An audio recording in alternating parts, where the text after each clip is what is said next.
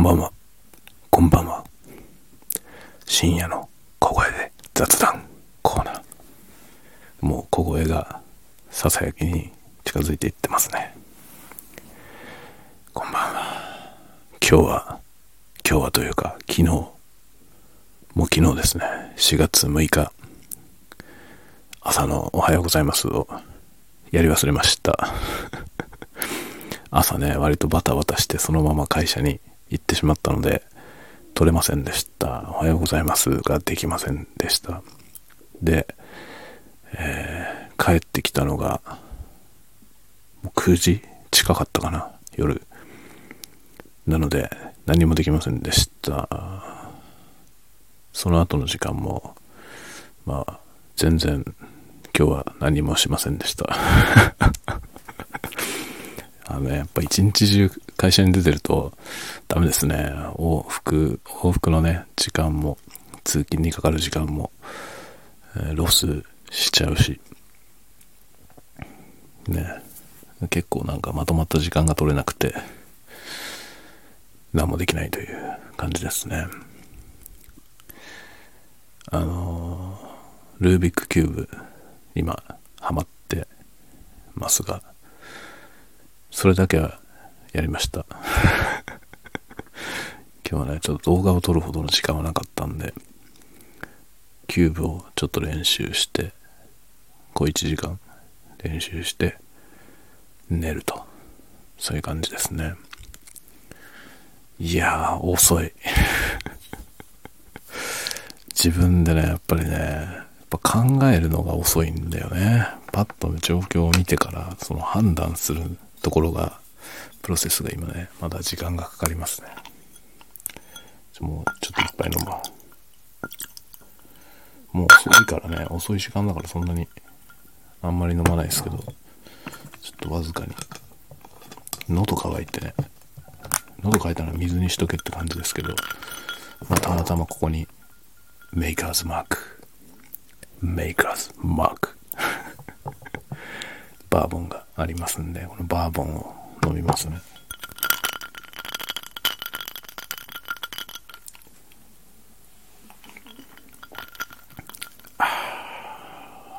美味しいね。美味しいですね。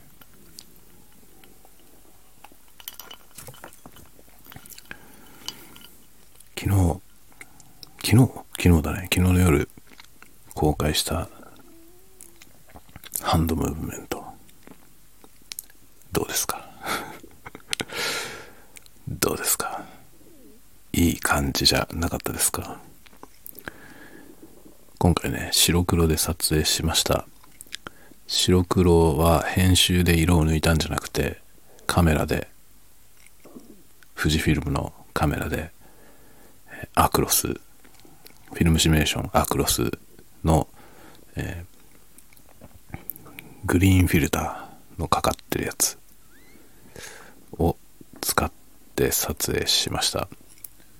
で、えーカラーグレーディング、編集時のカラーグレーディングで、ほんのちょっとだけ黄色っぽくしました。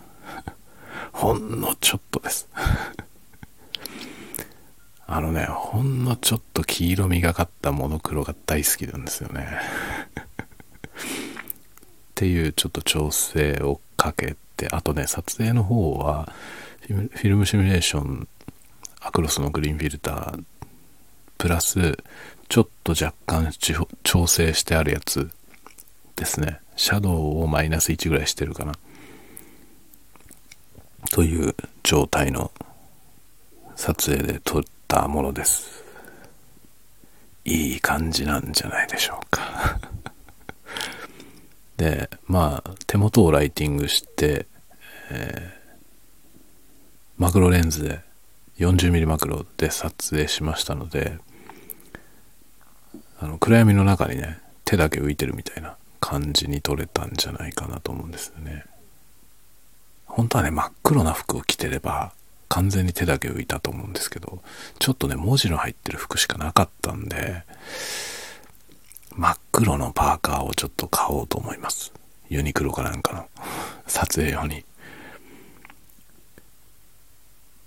ちょっトいいでしょう？昨日のハンドムーブメントどうですか？あのコメントをくださった方がいてめっちゃいいって書いてくれたんでめちゃくちゃ嬉しかったです。結構ね自分でも見返してこのハンドムーブメントいいんじゃないとちょっと思いました。いやまあもともと僕はハンドムーブメントが好きでハンドムーブメントの ASMR がね一番ゾワゾワくるんですよね普通のタッピングとかよりも全然もうはるかにハンドムーブメントが来るんですよねなので今回ハンドムーブメントに挑戦しました。まあ3本目かな、ハンドムーブメントは。でも今回のやつが一番今までのやつよりも撮りたかったものに近いと自分では思ってます。いい感じのやつ撮れました。まあ昨日の夜に公開したやつ、まあ僕の YouTube チャンネルで、えー、レイニーズ・エース・ママルの今現時点で最新の動画のやつがそれですね。まあ、モノクロのやつ1個しかないので、それをご覧いただければ嬉しいです。ついでに気に入ってくださったらチャンネル登録してください。ちょっとね、マクロレンズが面白いので、マクロレンズシリーズをいくつか撮っていこうと思っています。次はね、クローズアップ、超クローズアップの ASMR やろうと思ってますが、何をクローズアップしたらいいかなっていろいろ考えてます。いや、ほんと楽しいね。本当に楽しいね。まあ今日はね、あの仕事で会社に行ってたので、自分のね、クリエイティブは本当に、まあ、スタイフもできなかったぐらい、えー、何もできませんでしたけれども、まあ、キューブやってたからって話もあるんですけどね。キューブはキューブで、ちょっと練習、要練習ですね。もうちょっとちゃんと回せるようになったら、ね、いいなと思うんですけど。あ、ちなみにですね、キューブ、ポチりました。ね、キューブポチりました。今まで持ってたやつは、あの、まあ、競技用のスピードキューブのかなり安いやつなんですよね。まあ、割とおすすめされてた安いやつの中で1000円台でおすすめされてたやつ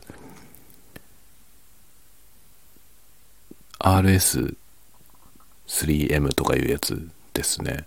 まあ僕は全然詳しくないのでわけわかんないんですけど、あの1000円台のキューブの中ではおすすめとして出てたやつです。で、今ね、その RS3M のマグレブっていうね、あのマグネットで、マグネットアシストがついてるやつを売ってて、それがね、300円ぐらいしか違わないんですよ。多分そっち買った方がいいですね。僕が買った時はそのマグレブ出てなくて、あの、RS3M ってただそれだけのやつしかなかったんですよね。それが1200円かな？で、マグレブが今300円増しで出て1500円ぐらいで出てるんですよ。多分ね、今買う、今から買う人はそっちを買った方がいいですね。僕が買った時それなかったんで、僕はそのバネのね、やつなんですけど、そのね、バネが入ってるもんだからね、あの、まあ、カチッ、カチッと動かないっていうのと、あとね、音が良くないですね。音が不満なんですよ。今練習しててね。で、結構その、あの、締め付けとかをね、調整して、軽めに設定したんですね。で、軽めにしたら結構練習にはいいんですけど、とてもいいんですけどね。で、今、1日、1日100回ぐらい回してるかな。100回ぐらいソルブしてるんですけど、1日100回ぐらい回してて、だんだんね、なんかそのね、あの、回転音がね、バネのきしむ音が鳴って、ちょっと良くないんですよ。なので、ちょっといい、少しいいやつ、4000円台のキューブにしました。新しいやつを買うことにしました。で、まあ、キューブはいろいろね、選ぶのに悩んだんですけど、まあ、このマグネットサポートのやつっていう条件で探して、で、まあ、予算的には別にね、あの、一番高くても8000円台ぐらいなので、まあ、そこまで視野に入れたんですけど、上の方のやつはね、なんかそのマグネットの強さをね、あの、設定できるとかなり細かくカスタマイズできるようになってるんですよ。さすがにそこまでいらないんですよね、僕。アシストがついてさえいればよくて、なんかそんな細かくセッティングするほどわかんないんですよ。そんな上手くないから。で、そういう、しかもね、コンマ何秒とかを競ってるわけじゃないからね。そんな細かいセッティングができる必要はなくて、でもシンプルなやつにしました。それはちょっとね、届いたら、あの、まあ、それで練習して、そうね、60秒、今ね、90秒が切れないんですよ。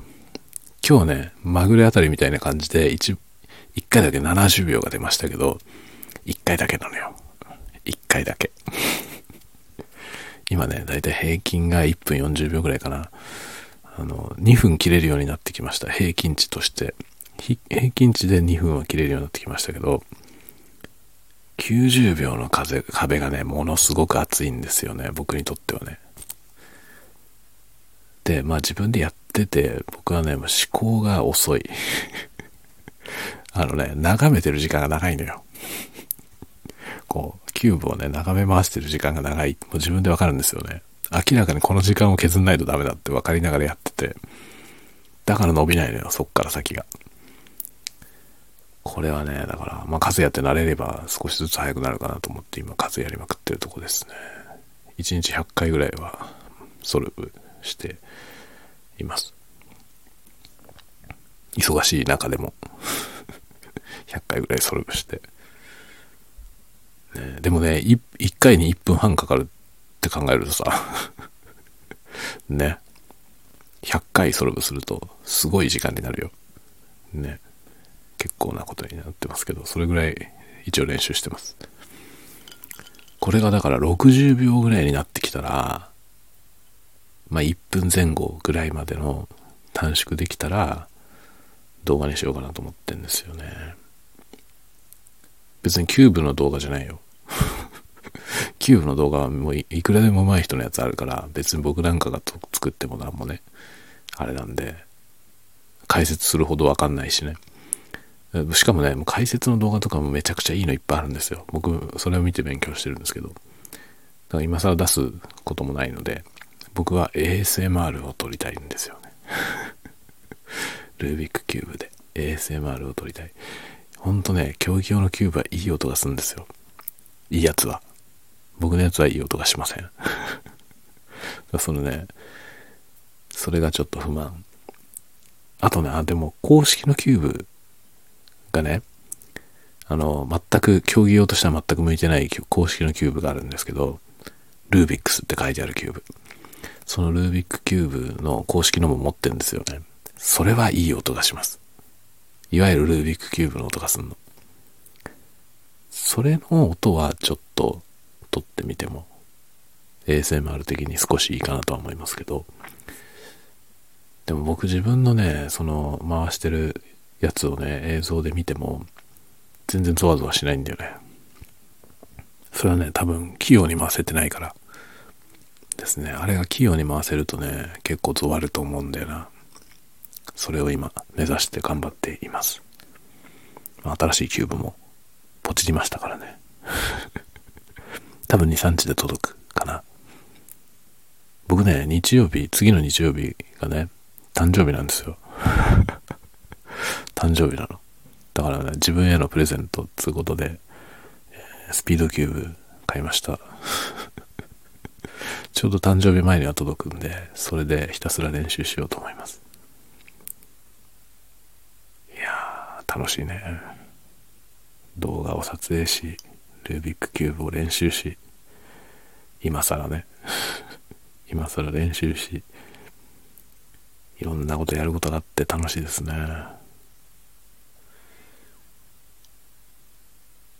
まあコンテンツもいっぱい作っていきたいしね。今ね、まあ小説の方も頑張ってますよ。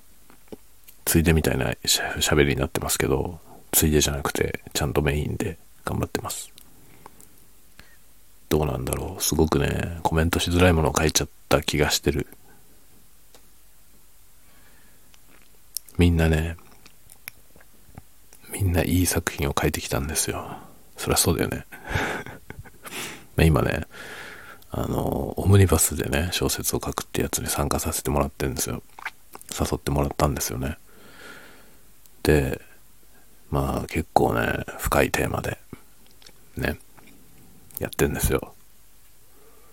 それで、まあ想像をはるかに超えていいものができてる、できつつあるんですけど、僕の作品がですね、一個だけ完全にぶっ壊れていてですね 大丈夫かなと思うような作品なんですよね。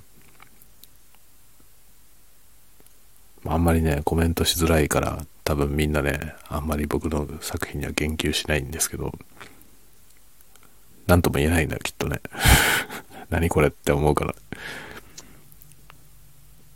でもね、面白いと思うよ。あの、続けて読んだ時に異物感はすごいから、なんでこの作品がここに入ってんだろうなって多分みんな思うと思うね。ただね、僕個人的にはですよ、個人、自分ではね、その、あの編集長が目指している、そのテーマ性の部分、その今回やりたいというテーマに関しては、うまく盛り込めてんじゃないかと自分では思ってんの。わかんないけどね。読んだ人が何どう思うのか全然わかんないけど、でもなんか、こう、バカバカしい笑いの作品で、それを、なんだこれやって言いながら読んでもらって、なんとなくね、その読み終えた時に、そのテーマ性のものが皆さんの中に残ったら成功なんじゃないかなと 思っている次第でございます。ちょっと面白い作品だと自分では思ってんだけどね。ただそのオムニバスの中に入れた時に、なんだろう、あの、ジグソーパズルでね、その部分だけなんか別の作品のやつが混ざってるっていうイメージ。なんか違うんじゃないこれっていうね。出来上がった絵を眺めて、なんか違うんじゃない？これって っていうやつね。だそのピースがうまくはまってるかどうかよくわかんない状態の絵ですね。これ正しいの？これ正しいの？っていう、誰にもわからない正しいかどうか。っていう作品を書きました。面白いでしょ？まあ面白いかどうかわかんないわ。僕は面白いと思って書いた。だから多分僕が面白いと思ってることを面白いと思う人なら面白いと思ってくれるんじゃないかと思う。まあそういう人に向けて書いているだろうね、きっと。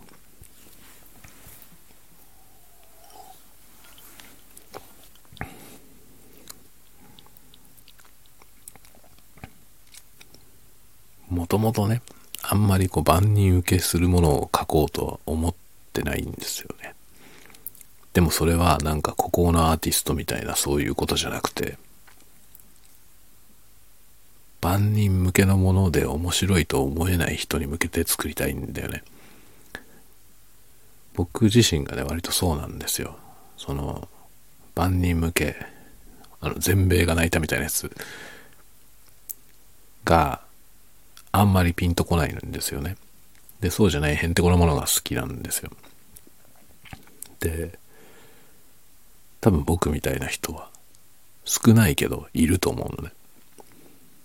で、そういう人に面白いと思ってもらえるものを書きたいわけですよ。まあ万人向けっていうかさ、そのヒットを狙ってね、ヒットしそうなものを作ってる人っていうのはいっぱいいるじゃない。だからそこはそのニーズが満たされてるわけですよね。マスに向けて作られてるものを好む人たちにとってはね自分たちが面白いと思うようなものってどんどん提供されてくるわけですよね。だそれはさそういうそういう人は別にいいわけですよ。そこら辺に出てるものいっぱいね面白いと思えるものがそこら中にあるから何も困らないでしょだけどそういうものがあんまりピンとこない人って自分が面白いと思うものをね自分で探しに行かなきゃいけないんですよ。向こうから提供されてくるものがピンとこないから自分がこうねぴったりくるやつはどこにあるんだろうって探してるのね。僕もそうです。探してます。ぴぴったりくるやつを。そういう人に向けて書いていきたいんですよね。自分自身がそうだから多分似たようなこと思ってる人はいると思うのでだからそれがね別に大ヒットしなくていいんですよ。大ヒットするようなものを求めてる人にはいくらでも作品が提供されてるからね。そうじゃないところに向けて書いていきたいと思ってますね。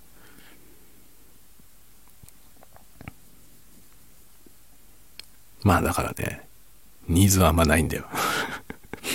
ニーズはあんまりないっていうことは分かってるんです。分かってるけどゼロでないことも分かってるんですよ。ニーズはゼロじゃない。それを信じて書いている感じですね。まあでもね全く数字につながんないねやっぱり。まあそれはそうですけどね。数字が出るような方向じゃないってことは分かってて書いてるから数字が伸びないのは想定内なんですけどとはいえちょっとへこむよね。あもうちょっとなんか好きになってくれる人いないのかなってちょっと思うよね。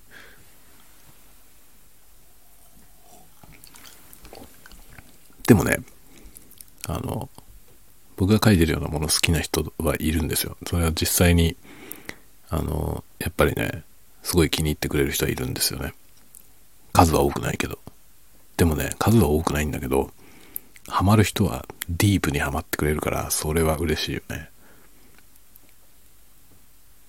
なんかね本当にどっぷりね どっぷりハマってくれる人結構いるんですよね。それは嬉しいですね。そういう人って多分ねそう数はたくさんいないけどいるはずなんですよね。そこにどんどん届けていきたいよね。どうやったら届けられるかはよくわかんないんだけどそういうとこに向けて書いていきたいなと思っていますね。だ今回オムニバスなんで結構その普段ね僕のことなんか全然知らない人にも読んでもらえると思うんですよね。そういう中でね例えば100人読んだ中で1人でもね何これ面白いって思ってくれる人がいたらねいいなって思いますね。本当にそんなんでいいんだよな。100人いて100人が読んで99人がね何これわかわけわかんねえって言って1人だけねめっちゃ面白いって言ってくれたらそれでいいという世界。え。ー、まあ、茨の道だよ。茨の道なんだけどさ。まあでもなんか自分のやってることは間違ってないと思っているよ。一応。客観性はあんまりないけど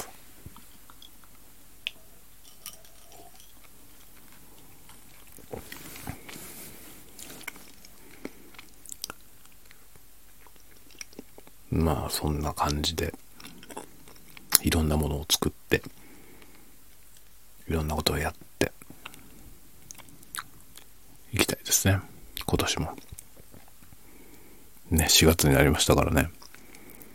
子供たちは学校に行っていろいろねやれこれを書いてくれっていう資料をいっぱい持って帰ってきてそれをさっきやりました。そうそうそれをやってたよ。ご飯食べた後。なんか提出してくれっていう紙がいっぱいあったから。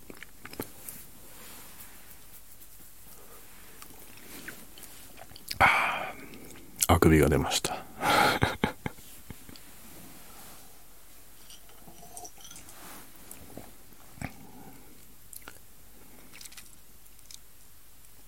とね今日はね仕事でね職場で28ぐらいの女子にねなんかその付き合ってる人がいるんだけどその人が転勤族だからねどうしようかなみたいな ことをね相談されました。ね転勤族だっていうからさ。まあネット環境がねあるところだったら別にうちの仕事はね遠隔でもできんじゃないっていう話をしたいんだけどね。まあでもネット環境が意外とねその北海道ってあの場所によってはですねまだ光ファイバー来てないところめっちゃいっぱいあるんですよ。で意外と都市部でもちょっと中心地から離れるとね光ファイバーのサービスの圏外だったりするの。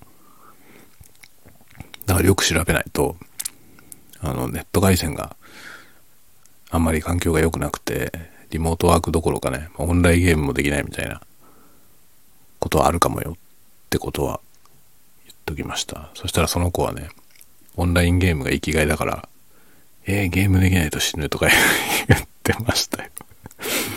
あでもゲームできないと死ぬんだったらなんかねそのじゃあそのね行き先がそのねその彼氏のね行き先がネット環境のないとこだったらじゃああんたは行っといでってやればっていう話をした。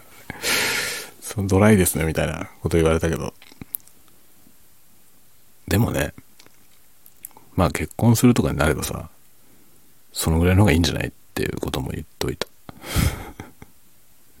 先は長いからね。ね、なんか、転勤であっち行かなきゃいけないって言ったら、行ってらっしゃいっつってポイってね。単身赴任で行ってらっしゃいって、週末になったら帰っといて、みたいな そういうノリでいいんじゃないって言って、なんだろうね、そのぐらいの距離感の方が長続きするんじゃないかなっていう気持ちはあるよね。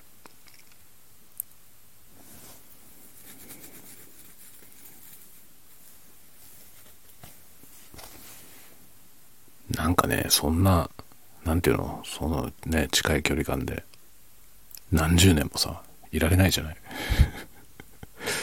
ね、何十年も一緒にいるわけだからね、結婚したらね。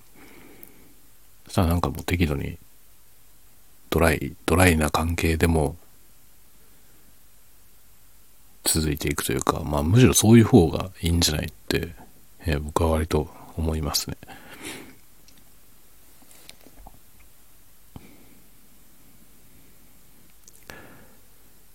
かいうことをね、ちょっと話したりしてきました。まあちょうどね、そのぐらいの年頃の人が多いんですよ。僕の職場。20代後半ぐらいの人がね、すごく多くて。まあこれからね、まあ、結婚だどうだって話が増えてきて、まあその、そういうタイミングでね、仕事をどうしていくのかっていうことは悩む人も多いから、まあなんか、あれば相談してっていう話をしたりしてますね。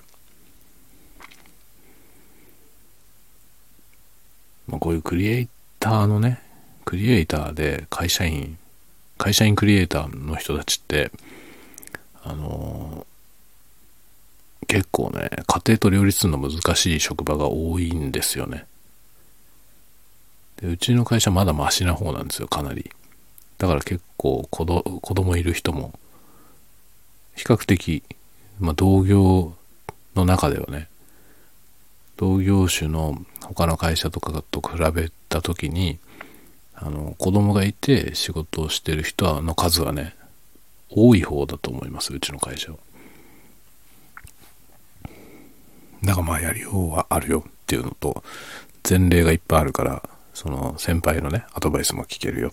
っていうことでね伝えていますね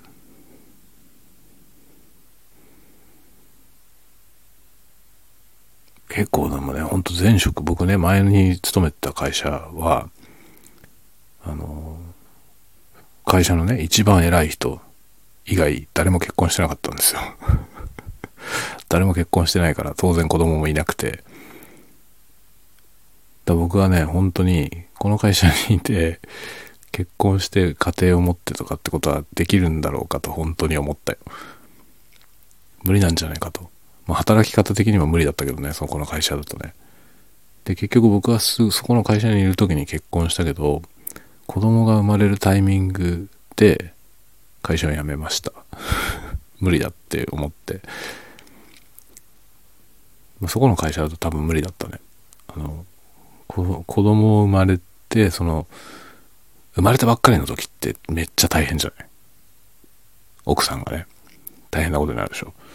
で、それを、多分ね、そこの会社にいたら全然サポートできないっていう状態だったから、まあ、僕は子供が、まあ、奥さん妊娠したっていうタイミングで会社を辞めました。もう本当にそういう感じなんですよ、僕らの業界って。だから若い人にとって結構その職場に結婚してる人子供がいる人とか誰もいないみたいな状況って結構絶望的。でしょ？この会社にいてもねそういう結婚したりとかできないのかなって思うじゃない？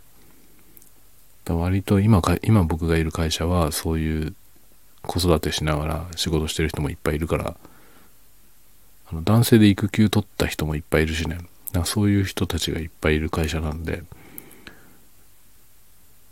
そこはね、割といいかなと思ってますね。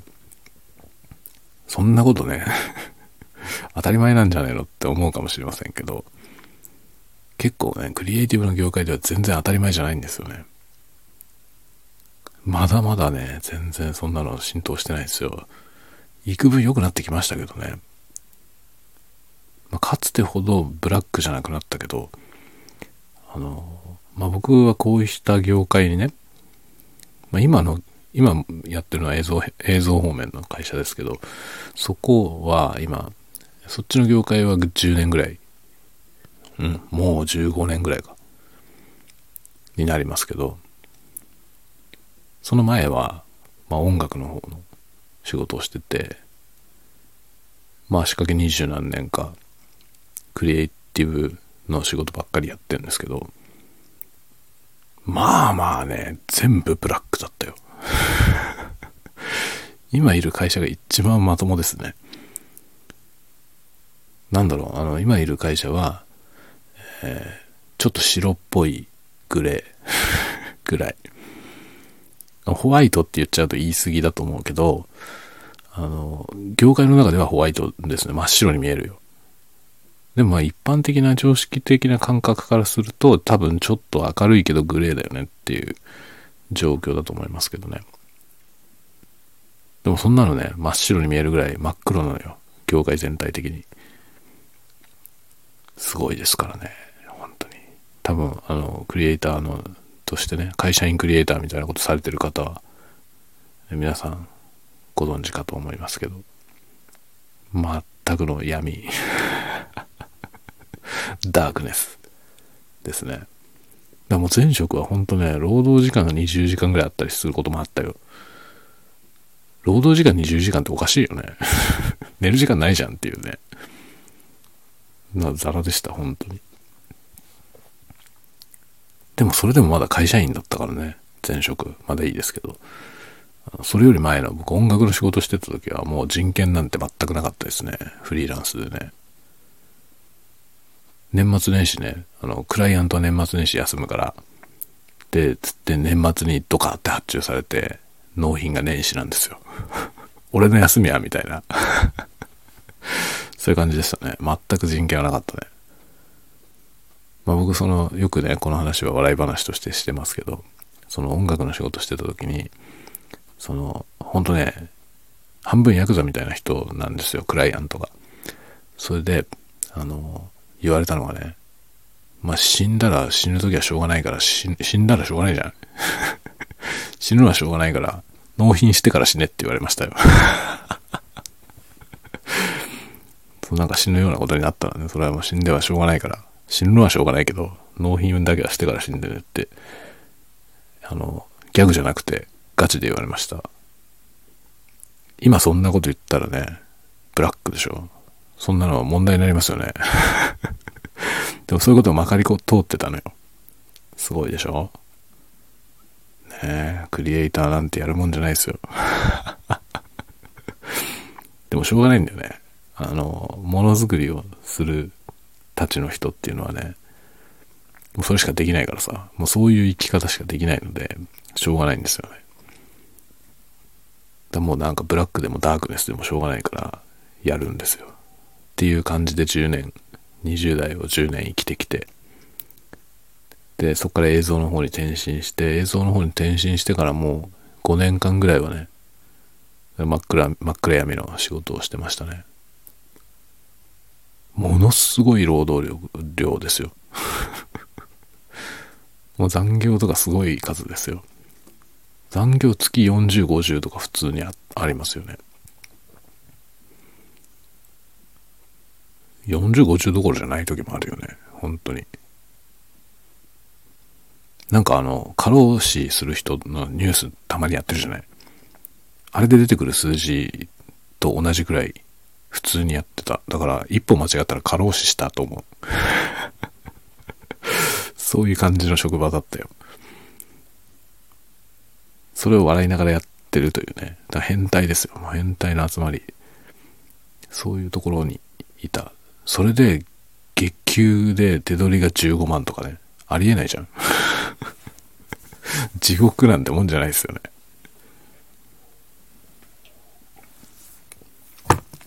いいよ、いい思い出だよ。今はもうずっとそれよりはるかにマシなとこにいます。っていうかもうほとんどそっから見たら真っ白、本当に。なんてホワイトなんでしょうって思うけど、あの、いわゆる普通のとこに勤めてる人に、と話すると、そんなのホワイトじゃねえよって言われます。だけどホワイトなんで真っ白に見えるよ、僕には。ちゃんと健康診断とかもしてくれるしね、今の会社。そんなもん当たり前だって、いろんな人に言われますけど、その当たり前が当たり前じゃない業界だからね。もうこんな健康診断もやってやってくれるしいいなって思ってます終わってるですね。僕なんか本当に。それでもクリエイターになりたいか。なりたいとかじゃないんだよね。もうそれしかないんだよ。それしか生き方がない人がやってんの。そう。なりたくてなるもんじゃないですよね。クリエイターなんて。まあ最近はね、なりたくなくてなる人もいますよね。だけどなり、なろうと思ってなった人は結構潰れてっちゃう人が多いよね。思ったより大変だっつって。ね。なんで楽そうだと思うのか意味がわかんないんだけどね。楽なわけないだろって思うんですけど。ま、僕専門学校とかでも教えてたからね、そのクリエイター職に憧れて入ってくる人たちのことをよく見てましたけど、もうこいつはこれしかねえなっていうような行かれたやつもいるわけですよ。学生でもね。やっぱそういう人はね、残ってくんですよね。もうそその生き方がもう板についてるからさ、もうそもうそういうふうにしか生きられない人たちなんで、普通にやってってて、だからもう卒業生送り出した人たちも今も業界にいてね、どうすかみたいな、最近どうすかみたいなやりとりがあったりしますけど、でも多くのまともな人はやっぱりね、潰れちゃうんですよね。思ったより大変でっ、つって。そりゃね、大変、大変だよ、そりゃ。地獄ですからね。普通の仕事ができない人たちが来るところなんで、人権なんかないからね。それはね、意外と大変だとか言う言うわけですよね。大変に決まってんだろうって思うんだけど。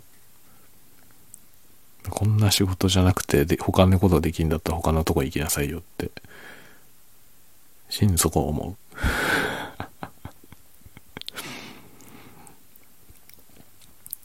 楽しいよ。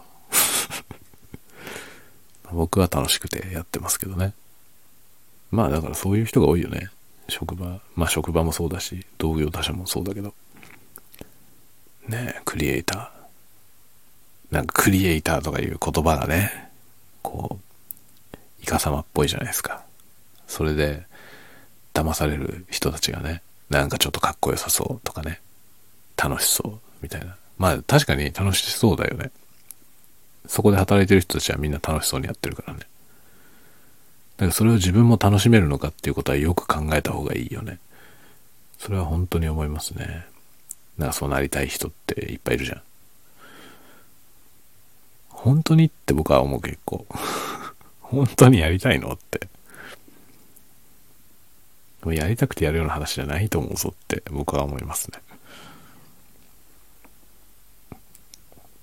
まあ何事もそうだよね。クリエイティブっていうのはね。創作活動ってさ、やっぱりなんかこう、義務がなくてやってるから楽しいんだって、それ仕事になるとそれは全部ひたすら現実だからね。そのひたすら現実の中でやっていける人っていうのは、やっぱり、なんかもう、なんていうのかな。努力がうんぬんとかじゃないんですよね。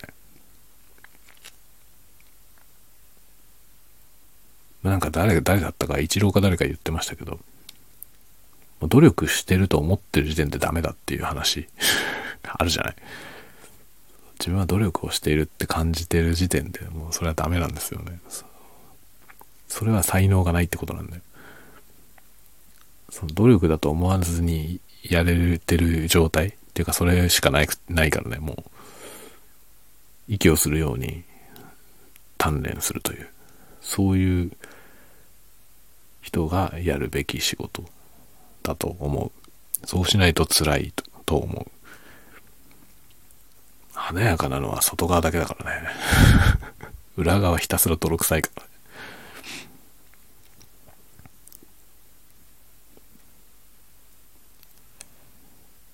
まあそういうところで仕事をしていて、年がね、上がってきたので、さらなるややこしいところに今、差し掛かっていますね。もはやクリエイティブの仕事じゃなくなってきたからね。大変ですよ。大変です、本当に。でもまあ仕方がないんだよね。そういう人生だからさ。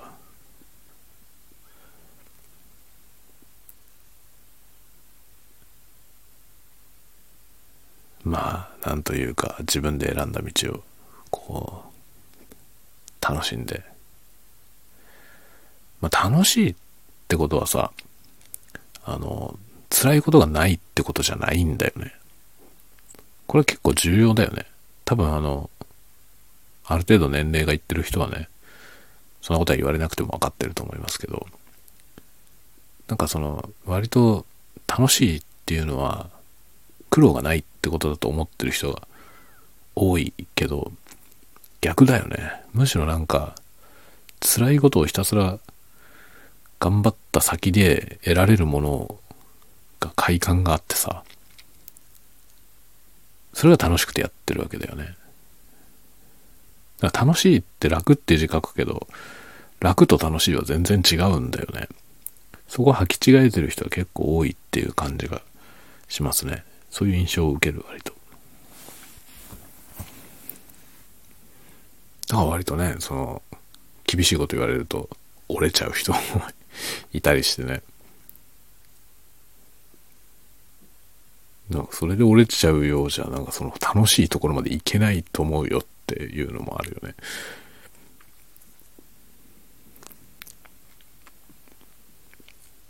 さて、何の話かよくわかんなくなってきたな。こんなに長く喋るつもりはなかったんですけど。まあ、ちょっと長々撮りましたんで、このままアップしようかな。わけのわかんない話だな。タイトルどうしよう。わけのわかんない話って書くか、タイトルに。そうするわ。まあ、だらだら喋りました。食べりましたね。きっと誰もこんなところまで聞いてないだろうということで。このままアップしようと思います。さて、じゃあ皆さん、今日はね、朝の挨拶もできなかったんで、長々喋りました。では、また明日、明日というかもう今日だけど、4月7日にお会いしましょう。おやすみなさい。おやすみなさい。おやすみなさい。